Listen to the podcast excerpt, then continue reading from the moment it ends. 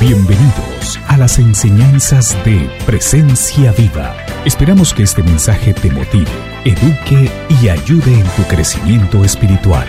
Pedimos que tu vida sea transformada por medio de la palabra de Dios y que la presencia del Espíritu Santo se haga realidad en tu vida. Muy buenos días, espero que se encuentren felices y a la expectativa de lo que Dios va a hacer una mañana más en presencia viva.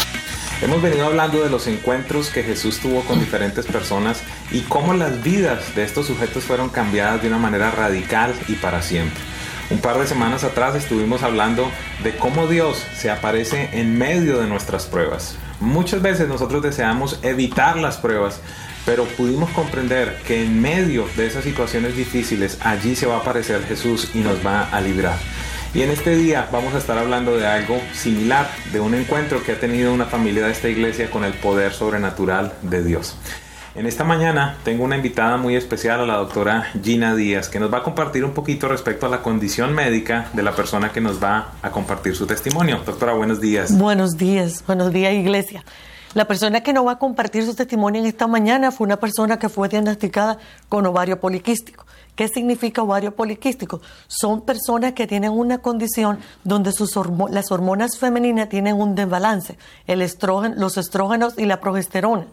Y aunque la mujer tiene un poco de hormonas masculinas como el andrógeno, en el caso de los ovarios poliquísticos tiene un nivel más avanzado, lo que dificulta la liberación de los óvulos de los ovarios. Y en términos un poco más simples para el común denominador de la gente, ¿qué significa eso? ¿Es una persona que puede concebir, que no puede concebir? ¿Qué sucede allí? Es una persona que pudiera concebir, pero con tratamiento muy fuerte de infertilidad y tratamientos que toman tiempo. Por eso, precisamente por la incapacidad de infertilidad, de, procrear que tiene la mujer, decide ir al médico y ahí se da cuenta de que tiene el ovario poliquístico.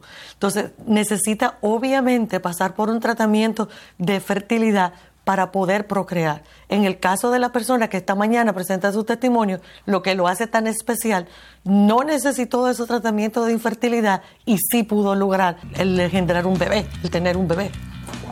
Iglesia, prepárate para conocer del poder de Dios en esta mañana y sin importar la condición que tú estés atravesando, mi oración a Dios es que tú puedas ver cómo la mano poderosa de nuestro Señor y de nuestro Salvador estará obrando por ti. Quiero pedirle a Dios que te dé esperanza, que suba tu nivel de fe y de expectativa para saber que nuestro Dios es un Dios sobrenatural. Bienvenidos.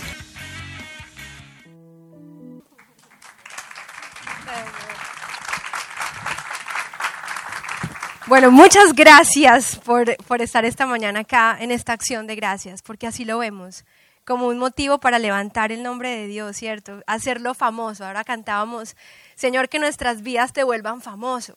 Y por eso es que estamos aquí. Y así como nosotros en esta oportunidad, tal vez tú seas el que esté el día de mañana contando tu propia historia. Nunca menosprecies tu historia. Nunca menosprecies tu circunstancia, porque eso no se le ha salido del control. Al Señor. Hace ocho días hablábamos sobre el horno, ¿lo recuerdan? Con Sadrat, Mesach y y había un cuarto varón. ¿Quién era? Jesús. Y hoy vamos a continuar hablando acerca de esas circunstancias em, desafiantes. Aprendamos a ver lo difícil tal vez con un, con un nuevo adjetivo, desafiante. Y, y, eso, y por eso estamos esta mañana aquí reunidos y en ese mismo hilo conductor de, del horno, de que a veces nos sentimos, Señor, esto está muy caliente aquí, ahora qué sigue, ahora quién podrá salvarme, ¿cierto? Entender que el único que lo puede hacer es Dios. El molino de viento que tienen en sus manos. Además de que tiene, es, es muy significativo, tiene, lo hicieron mi mamá y mi hermana con mucho amor, fue confeccionado cuando Colombia ganó por primera vez su partido, o sea que muy importante también decirlo. Y hoy lo queremos usar para que ustedes puedan guardar esa lección en su corazón, cuatro, cuatro lecciones sencillas en su corazón y cuando lo vean, entendamos y otra vez recuperemos la fuerza. Los molinos de viento. Los molinos de viento utilizan las corrientes, empujan el molinete y se genera energía. Saben, con nuestras vidas hay un paralelo que nosotros podríamos establecer en esta mañana. El Espíritu de Dios está en constante movimiento, siempre está haciendo algo. continuamente, incluso cuando nosotros lo ignoramos, cuando nosotros estamos durmiendo, cuando nosotros estamos seguramente pensando en otros, en otras cosas, el Espíritu Dios siempre está haciendo algo. Y saben, usa las circunstancias para empujar nuestra vida. A veces la corriente es más fuerte, a veces la corriente, y perdónenme la redundancia, es contraria a lo que nosotros esperaríamos, pero es necesario para que se mueva. Si el molino de viento se resiste, se rompe y pierde su capacidad para producir energía. Y Dios usa las circunstancias de tu vida y la mía para mover ese molino. En este momento Dios está soplando sobre cada uno de nosotros. Y nosotros necesitamos aprender a ir con esa corriente que Dios nos envía. Y a veces las corrientes no son tan sencillas de entender. A veces las corrientes nos cuesta aceptarlas. Pero saben, el Espíritu de Dios no se deja de mover. Por eso, y ya pasando, concentrándonos en nuestro punto, la primera pregunta, Tony, si me acompañas, ya estamos ahí. La primera pregunta de esta mañana es, ¿cuál es tu actitud durante la espera? ¿Cuándo fue la última vez que hiciste una fila?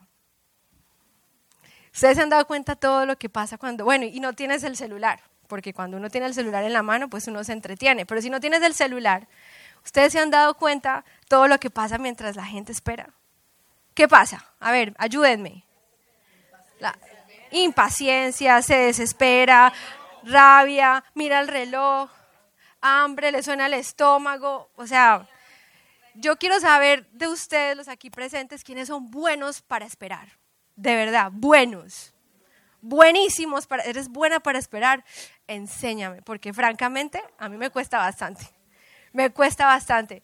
Y hay una fórmula humana que es bastante eh, común en nuestro día a día. Y es la fórmula del yo y del ya. Queremos las cosas siempre a nuestra manera, en el momento que nosotros lo queremos hacer.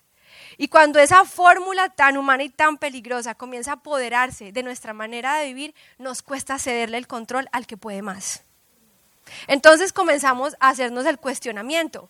¿Mi vida está regida por el yo y el ya o realmente mi vida está cediéndole el control a Dios? Eso es algo que es muy importante que esta mañana lo tengamos muy presente y, y preguntarnos, Señor, yo, yo estoy esperando con la actitud correcta.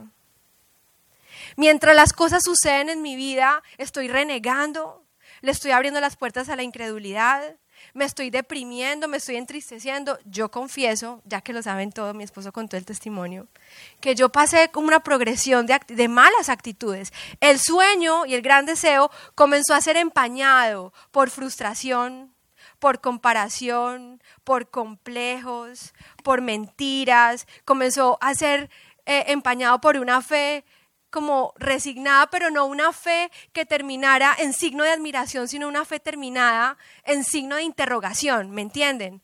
Lo primero es una afirmación, Señor, yo te creo. Lo segundo es, ¿y será que sí? ¿Será que tú sí podrías, Señor, hacer que mi molino ruede, gire? ¿Será que tú sí eres capaz, Señor, de sacarme del horno de fuego? Pues sí, creamos. Y a veces nuestras respuestas son como por ese camino, ¿cierto? Es una fe que no es... ¿Saben qué dice Hebreos 11.1? Dice, fe es la certeza de lo que se espera, la convicción de lo que no se ve. Por eso la fe hace posible, aterriza lo que Dios ya nos entregó. Efesios 2.10 dice otra cosa muy importante. Dice, porque nosotros somos hechura suya de Dios, hechos para las buenas en Cristo Jesús que de antemano Dios preparó para que hoy anduviéramos en ella. ¿Qué significa eso? La historia de tu vida ya fue escrita. Los desafíos de tu vida ya están escritos. Las respuestas que estás esperando ya están hechos. Pero Dios que está esperando que nosotros le creamos para que nos podamos apropiar, podamos la fe activa lo que ya existe en Dios. Porque eso es lo que dice Efesios 2.10. Y Jeremías 29, 11 y 12 dice, porque yo tengo pensamientos de paz y no de mal para darte el fin que esperas. Dios tiene algo que entregarnos. Y saben, también dice la Biblia que nos es necesaria la fe y la paciencia para que alcancemos la promesa. La herencia, ¿qué significa eso? Ya existe en Dios. Lo que tú estás esperando hoy ya existe en Dios. Seguramente en el caso del pastor Edwin fueron 10 años, 12 años. En nuestro caso fueron alrededor de dos años. Señor, gracias por tu misericordia. ¿Qué tal que hubieran sido 12 años? En tu caso son 8, son 5, vas en 20, no sé en cuántos vayas. Pero la pregunta es, ¿qué está pasando con la actitud mientras la espera? ¿Qué es la fe? Recuérdalo, la fe activa lo que ya es en Dios, porque Él lo prometió. Por eso nuestro amén tiene que ser un amén con certeza, con convicción, una certeza, una fe que cree, no una fe que es llena de duda, porque lo que mueve la mano de Dios es nuestra certeza. La esperanza que trae reposo, cuando comenzamos a entender este concepto de la fe, la esperanza nos reposa. Y con calma y con la paz de Dios, entonces nos es posible ver los pequeños detalles que hay en el camino a la meta, en el camino al gran objetivo, con, en reposo. A veces nos cuesta entender de qué se trata el mensaje de Dios. Señor, ¿qué es lo que tú me estás queriendo decir a través de esta circunstancia? Y eso puede suceder porque nuestra alma está como una loca, tratando de encontrar razones. ¿Por qué sí? ¿Por qué a este sí? ¿Por qué a mí no? ¿Por qué tanto tiempo? Señor, pero yo quisiera que fuera ya. Pero Señor, ¿y para cuándo? Y entonces yo qué más tengo que hacer? ¿Y qué más tengo que intentar? Una fe que activa genera una esperanza que reposa. Y entonces nos es posible entender el propósito de Dios y dejar de vivir controlados por el yo y el ya que nos están peligrosos. Sigamos con la otra. Después otra lección que aprendíamos, y es esta, no se trata de la última opción, sino que se trata del único que es capaz. Y Vicky hizo la introducción ahorita en el tiempo de alabanza y hablaba sobre el profeta Elías. Elías era un profeta que fue levantado, pueden leer la historia completa en Primera de Reyes 17, em, y él fue levantado en una época donde el rey Acab y la reina Jezabel pretendían que la religión oficial de los israelitas fuera el culto a Baal, un culto a, un, Dios completamente extraño a nuestro Dios. Y entonces Elías se levantó y dijo, a partir de ese momento no va a volver a llover, hasta que por mi boca otra vez volvamos a dar la orden. Y Dios le dijo a Elías, bueno Elías, vete para Kerit y allí va, y te vas a esconder allá y vas a tomar del arroyo y yo te voy a alimentar. Entonces fue muy interesante porque porque miren cómo trabajó Dios en este, en, este pasaje de la Biblia que es tan, tan increíble, a mí me parece increíble. ¿Se acuerdan del adagio popular, cría cuervos? En general, los cuervos tienen como mala fama, ¿cierto? Pero el Señor aquí cambia el argumento de los, de los cuervos y me parece muy interesante porque Dios le da la orden a los cuervos que visitaran a Elías dos veces al día con ración de carne y con ración de pan no fue una paloma, no fue una palomita pacífica, no fue un águila imponente, no fue un ruiseñor con una dulce canción, fue un cuervo. Los cuervos son omnívoros, ¿qué significa eso? Comen.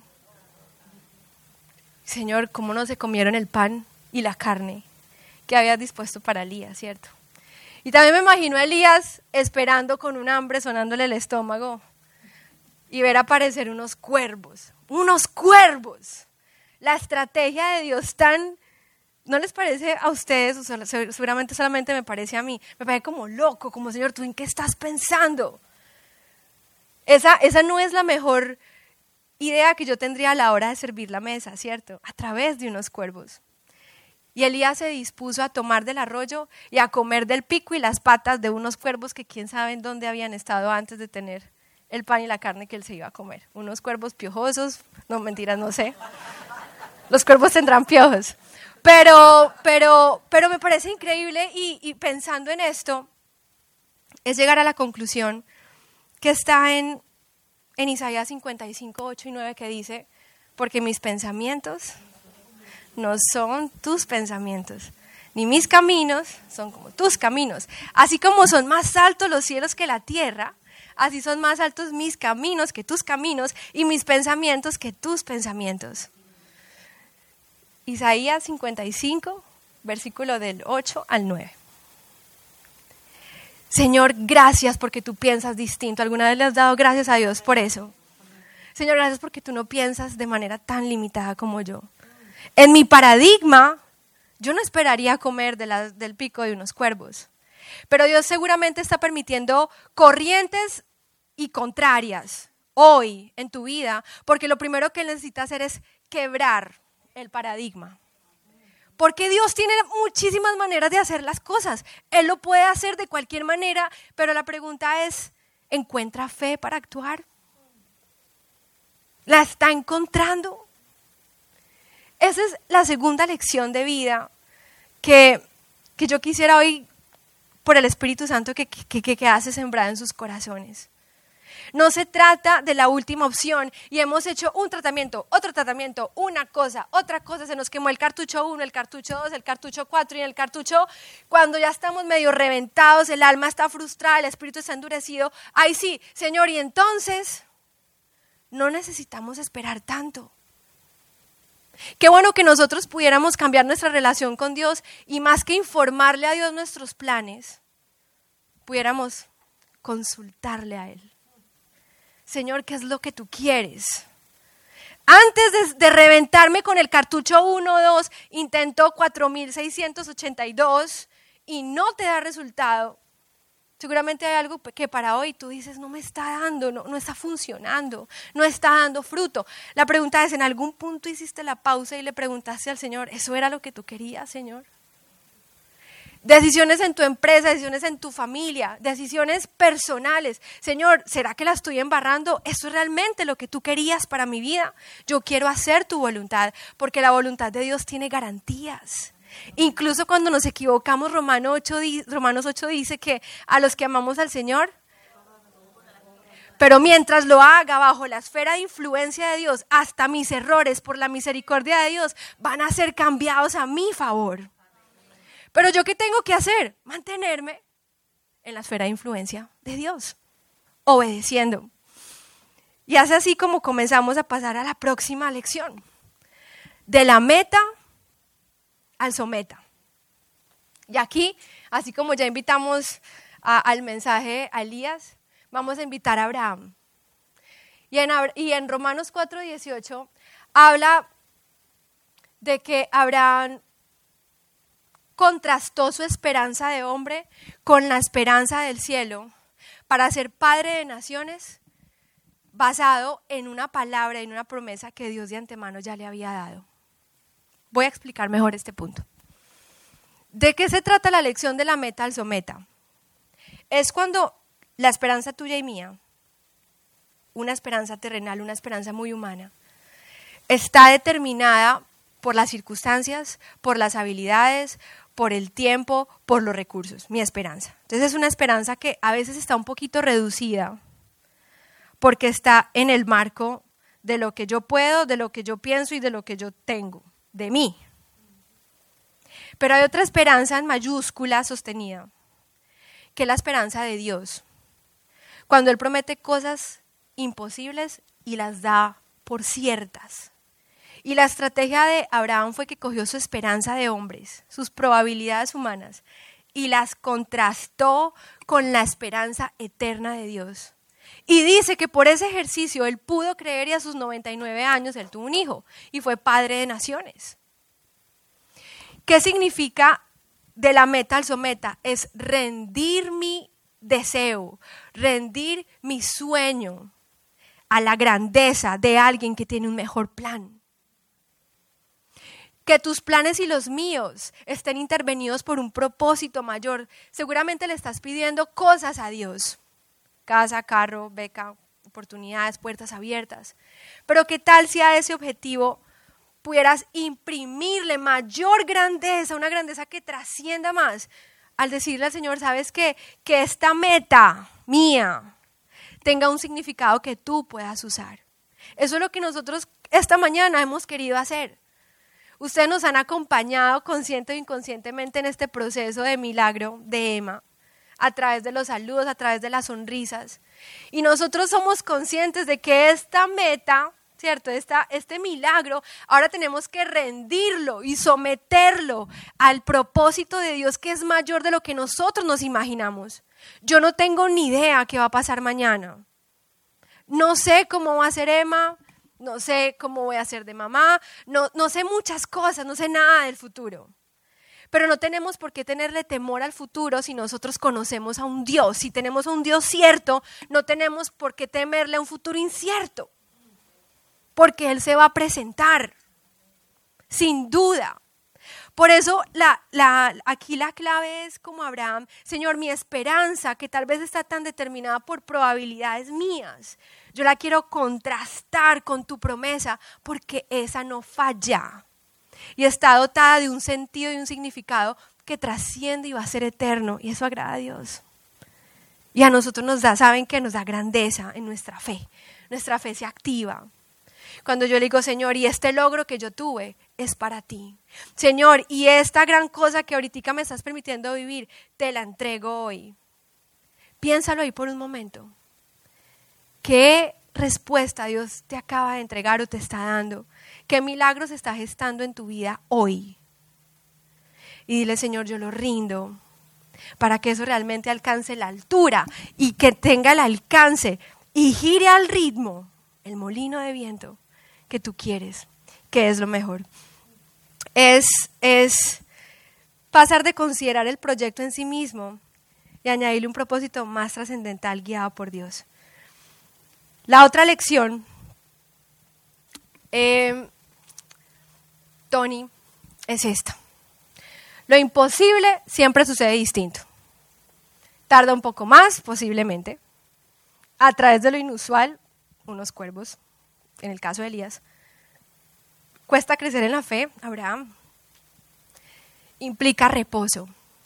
Conclusión, restándole drama, y añadiéndole poder. Y para eso quiero, quiero retomar el testimonio y leerles algo. A partir de las 16 horas del día 12 de marzo, la agente especial Ana Paola Campucano ha sido declarada objetivo celestial de sanidad para la gloria de Dios. Por lo tanto, las fuerzas conjuntas del, del, ejército del Dios Todopoderoso, dirigidas por el Espíritu Santo, han sido replegadas a la zona en conflicto, destruyendo, destruyendo todo fenómeno poliquístico restituyendo así el orden hormonal y devolviendo a sus órganos el poder de concebir a un o una campucanito bien hermoso. Comunícase y cúmplase, dadas las 22 horas del día 12 de marzo de 2013, firmado por el conjunto, Comando Conjunto de las Fuerzas Armadas del Ejército Celestial, Padre, Hijo y Espíritu Santo. Esto lo recibí de mi papá. En un momento de crisis, que yo decía, no voy a tener bebés, por mi temperamento y mi forma de ser, yo me había endurecido muchísimo. Y no voy a hacer ningún otro tratamiento así toda. Y ya no más esto, y Señor, si tú no quieres que yo tenga un bebé, pues bueno, pues uno habla así, pero por dentro no está en una pataleta. Y esto lo recibí de manos de mi papá y, y me ayudó mucho como a entender el tema de le tengo que restar drama y tengo que sumarle poder al asunto. Me pareció, me pareció muy tierno e, e, ese mensaje que él me mandaba, haciendo una declaración como tan, y yo lo veía como tan, tan lejos. Y se los quería compartir porque aquí comencé a entender el versículo de que con tremendas cosas Dios nos iba a sorprender. Primera de Samuel capítulo 1 y capítulo 2 habla de una mujer, se llama Ana. Y Ana era una mujer que tenía una característica y era que no podía tener hijos. Eh, la otra esposa de su esposo, en esa época la poligamia estaba permitida, em, tenía muchos hijos. Y Ana, ¿qué hacía? Se comparaba con Penina. Y aunque el Cana no le exigía, el esposo, tener más hijos, ella se sentía deprimida, frustrada, le daba rabia, le daba ira, le daba enojo. Y dice la Biblia que no comía, ella estaba en una depresión profunda. Pero un día se levantó Ana y fue al templo. Y dice la Biblia que lloró y lloró y oró largamente. Tanto así que el sacerdote Elí, que la estaba viendo, eh, creyó que estaba ebria. Y Ana le decía, no, yo no estoy ebria, lo que pasa es que tengo tanta amargura en el alma. Porque ella hacía su oración y, y, seguramente le estaba diciendo, pero Señor, yo quisiera tener un hijo, pero mira Penina, Penina tiene un montón de hijos y yo, yo no tengo ningún hijo. Pero y entonces ya te lo he pedido antes, ¿por qué no? Porque te estás olvidando. Pero dice la Biblia que después de hacer ese ejercicio, de ir a la presencia de Dios, miren, en la presencia del Señor pasan tantas cosas maravillosas. Entre otras cosas, paréntesis, esas dos canciones esperándote. Esa canción, cuando, cuando yo estaba en el equipo de alabanza, yo la cantaba con el corazón, bueno, y todavía la sigo cantando con, con mucho agradecimiento, porque esa era mi petición.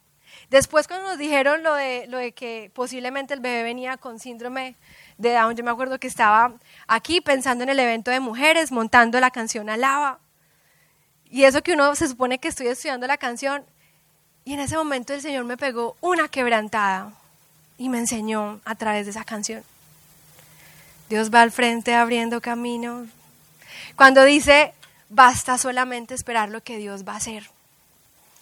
Y son anécdotas que realmente me permiten ilustrarles a ustedes el calibre de la circunstancia por la cual nosotros estábamos pasando. Tú también estás pasando tu propia circunstancia con tu propio calibre. Pero tenemos que aprender a hacer lo que hizo Ana. Ir a la presencia del Señor. Y saben, cuando ella salió del templo, dice que fue y fue con su esposo y comió. Y no solamente comió, sino que ahora sí pudo adorar. Ahora, ahora sí pudo adorar con libertad. Ahora sí pudo levantar sus manos y decirle, Señor, ya estoy libre de esta amargura, ya estoy libre de esta mala actitud. Porque saben, las malas actitudes es como si retrasaran lo que Dios quiere hacer. Las malas actitudes le ponen un pare al ritmo de Dios. Es como si el molino no quisiera, no quisiera moverse al ritmo de, la corriente de viento. La pregunta es, ¿quién pierde? Señor, yo no te quiero ser una piedra de tropiezo. Si el Señor quisiera hacerlo hoy, ya en este instante, responderte, ¿cómo te encontraría? ¿Cómo te encontraría? Y mis papás me decían, preparen el nidito. Y yo pensaba, ¿cuál nidito si, ni siquiera hay huevitos? Y, y, yo, ¿qué significa preparar el nidito? Me decía, preparen su matrimonio, tengan nuevas disciplinas, nuevos hábitos decían y que preparen, y me insistían con el tema, preparen el nidito. Y yo, yo no quiero ningún nidito porque aquí no hay huevitos. Mami, papá, hermana, hola. Y amigos de internet, no los había saludado, perdónenme. Pero es muy lindo entender eso de, de, restarle drama y sumarle poder. Listo, Señor, no hay huevitos, pero listo, yo te voy a obedecer. Listo, Señor, todo el mundo tiene huevitos menos yo, pero yo te voy a seguir buscando. Listo, Señor, mi mecánica biológica no la entiendo y no me gusta. Pero ¿qué es lo que tú tienes? ¿Cuál es tu mensaje detrás de esto? ¿Qué te está queriendo hablar Dios entre líneas? ¿Qué te está queriendo mostrar Dios? Saben, no hay duda de que Él siempre tendrá un plan mejor. No hay duda. Es así como pasamos a la última, Tony. Y es implementar un nuevo hábito que nos va a dar alas. O mejor, va a hacer que ese molino de viento corra. Y es comenzar a dar gracias por adelantado. Cuando nosotros comenzamos, siempre oramos, y yo siempre oraba por, Señor, por favor, un bebé, por favor, por favor, por favor. Pero cuando comenzamos a orar, dando gracias por adelantado, es una oración que es, Señor, gracias porque tú puedes intervenir. Señor, gracias por ese momento. Cuando yo me voy a enterar que estoy embarazada, hablando, volviendo a mi testimonio en tu caso. Señor, gracias por ese momento cuando tú vas a romper esta herencia que no me gusta. Señor, gracias por ese momento cuando me voy a recibir la llamada. Señor, gracias por ese momento cuando voy a conocer a esta persona. Señor, gracias por ese momento cuando voy a entrar por la puerta que estoy esperando que se abra. Señor, gracias por ese momento cuando yo vea con mis ojos tu respuesta. Mientras tanto, Señor, yo voy a tener gozo y contentamiento porque tú todo lo puedes. Por eso te doy gracias por adelantado. Y tal vez tú dirás, pero también le tengo que dar gracias a Dios por lo malo. La pregunta es, ¿será que dentro del propósito del Señor es tan malo? ¿Es tan malo? Es posible que le esté permitiendo la circunstancia de tu vida porque necesita que pase algo primero. ¿Qué tiene que pasar primero antes de que veas tu esperanza en la mano? ¿Qué tiene que pasar primero? ¿Tienes que perdonar? Tienes que renunciar a la ira. Tendrás que renunciar al enojo. Tendrás que renunciar a una fe superficial. Tendrás que cerrarle la puerta al temor y al miedo, al afán de la vida. ¿Qué necesitamos tú y yo que pase primero antes de ver la promesa? ¿Qué necesitamos de nuestro carácter? ¿Qué necesitamos de nuestro espíritu? ¿Qué está, está faltando en tu relación con tu pareja, en tu relación con Dios, en tus hábitos del día a día? ¿Qué estamos necesitando? Comenzar a dar gracias por adelantado. Vas a ver cómo tu oración va a cambiar. Y hacer una oración en, en tonalidad de grises va a ser una oración a color muy, colores muy brillantes. Y vas a ver, y al Señor, ¿sabes qué va a decir? Te va a mirar y te va a decir, hey, me estás creyendo. Yo lo voy a hacer. Pero así era como, como, como a veces ese yo y ese ya, ese ego tan fuerte. Tenemos que ir a la presencia del Señor y quebrarlo. Y decirle, Señor, ya no me voy a resistir más voy a interpretar las corrientes que me mandas, que me están empujando a algo que tú tienes reservado para mí. Recuerden Efesios 2.10, porque somos hechura suya, creados en Cristo Jesús para buenas obras, para que, para que anduviéramos en ellas, porque yo tengo pensamientos de paz y no de mal. Y dice la Biblia en el próximo versículo, entonces me invocaréis y me hallaréis y vendréis porque lo habrás hecho con todo tu corazón. La pregunta es, ¿está todo tu corazón confiando en Dios? Y en un evento con, con unas amigas, escuché al Espíritu Santo hace tiempo, en septiembre del año pasado, me dijo, ¿sabes qué es lo que te está, lo que todavía no estás entendiendo? Que es que tú no sabes esperar. Estás esperando con mala actitud. Y nosotros a veces asumimos una posición de Señor, yo te exijo que respondas. Señor, si tú todo lo puedes, pues entonces hazlo. Pero ¿será que esa es la actitud?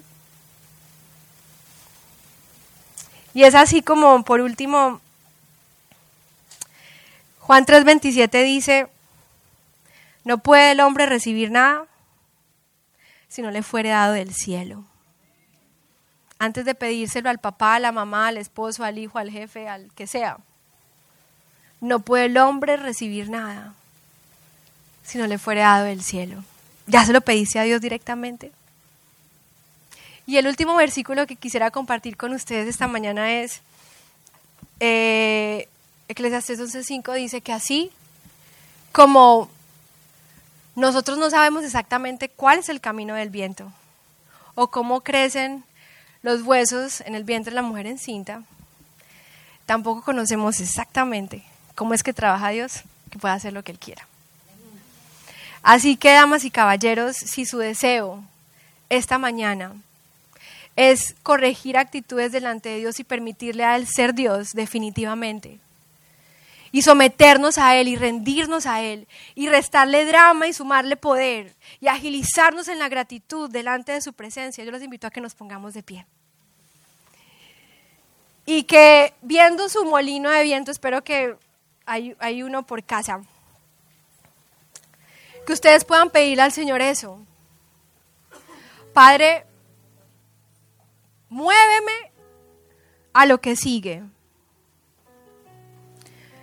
Señor, si necesitas pedirle perdón al Señor por tanta duda y por tanta incredulidad, aprovecha este minutico, cierra tus ojos y dile, Señor, es cierto, no lo había visto. A veces más que recurrir a ti para consultarte, para preguntarte. Te doy órdenes, como si mis planes fueran mejores que los tuyos. Por eso esta mañana, Padre Celestial, yo te pido que sople sobre mi vida y hagas girar mi molino en la dirección que tú quieres.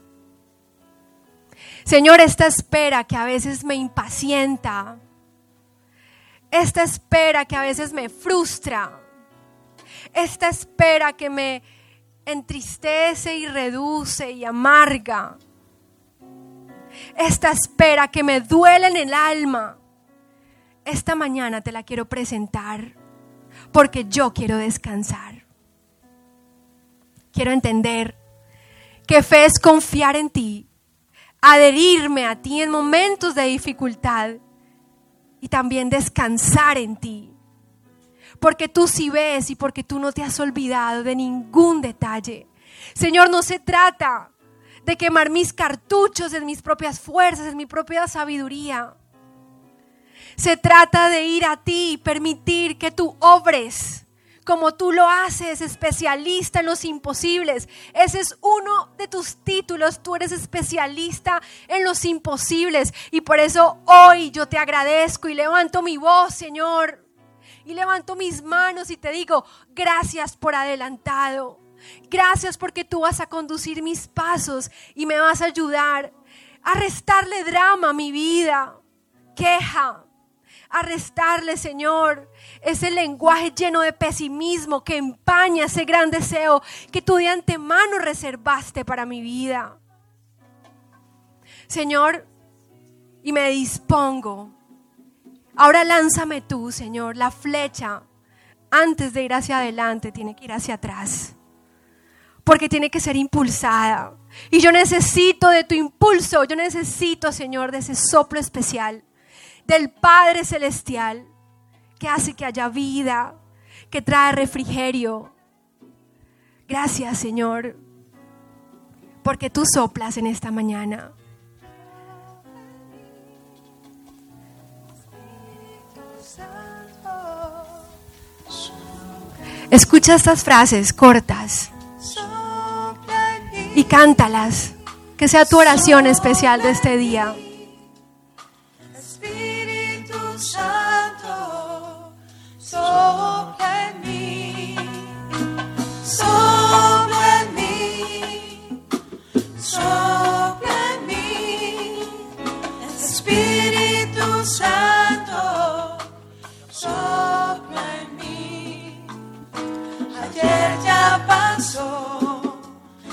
necesito.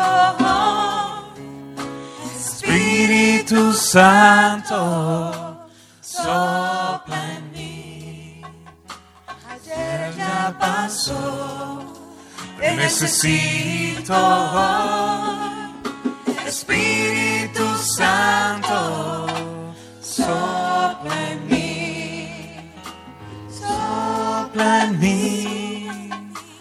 Sopla en mí. Espíritu Santo, sopla en mí, sopla en mí, sopla en mí. Espíritu Santo,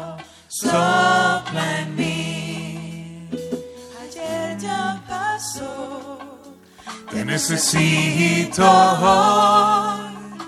Espíritu Santo, sopla en mí. Ayer ya pasó, te necesito hoy. Espíritu Santo, sopla en mí. Te damos gracias, Dios. Te damos gracias, Dios. Ayúdanos a tener la actitud correcta en tanto esperamos, Dios. Y si usted está en esta mañana, en este lugar y está atravesando ese momento de espera, Dios nos ha hablado de una manera súper clara en esta mañana. La naturaleza humana va a ser para vivir en el yo y en el ya. Qué frases, un montón de frases poderosas. Pero quiero recordarte que la palabra de Dios dice que el que puede hacer muchísimo más de todo lo que podamos imaginarnos o pedir por el poder que obra eficazmente en nosotros. A Él sea la gloria en la iglesia y en Cristo Jesús por todas las generaciones, nos dice la Biblia. Y si esta mañana usted está en esa situación, yo quisiera pedirle si puede pasar acá al frente rápidamente. Yo quiero orar por usted en esta mañana.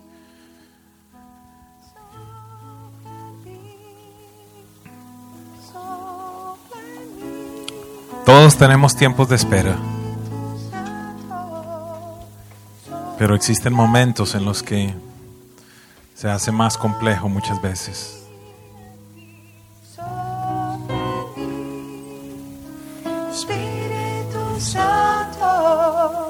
Sopla en mí, sopla en mí, sopla en mí.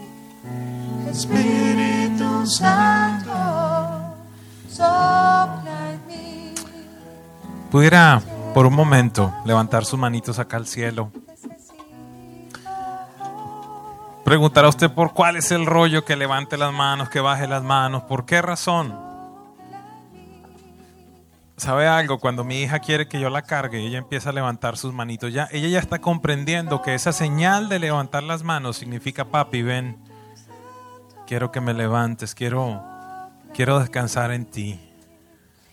Por esa razón, te pedimos muchas veces levanta tus manos porque es esa actitud de papi, aquí estoy.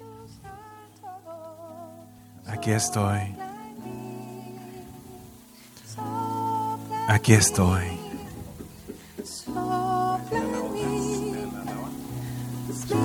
Señor, y te damos gracias en este momento, Dios, por todas las personas que puedan encontrarse aquí al frente, Dios. Cada uno de nosotros tiene una historia, cada uno de nosotros tiene momentos de espera. Cada uno de nosotros tiene expectativas diferentes. Cada uno de nosotros puede estar atravesando situaciones difíciles, situaciones en las que quizás no comprendemos lo que está pasando.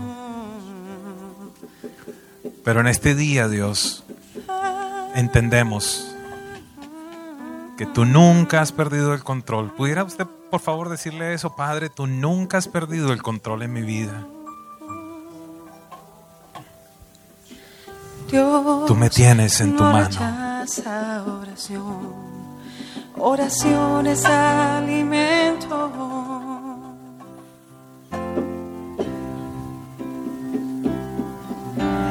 Nunca vi un justo sin respuesta o quedar en sufrimiento.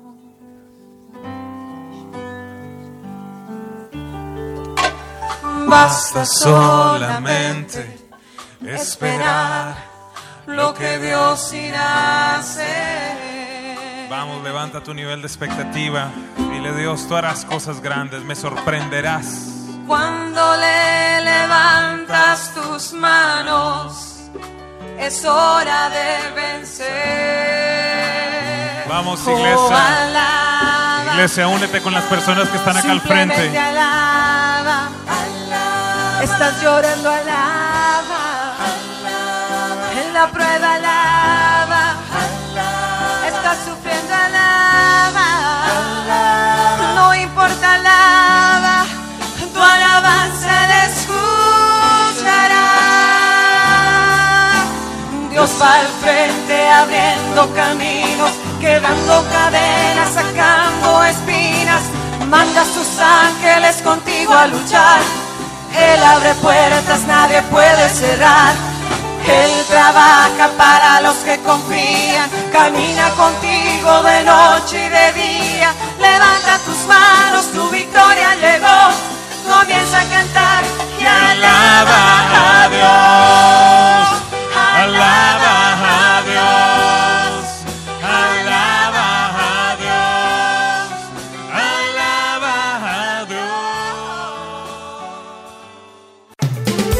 Este mensaje ha edificado tu vida, escríbenos a info arroba presenciaviva.com o te invitamos a visitar nuestra página web www.presenciaviva.com.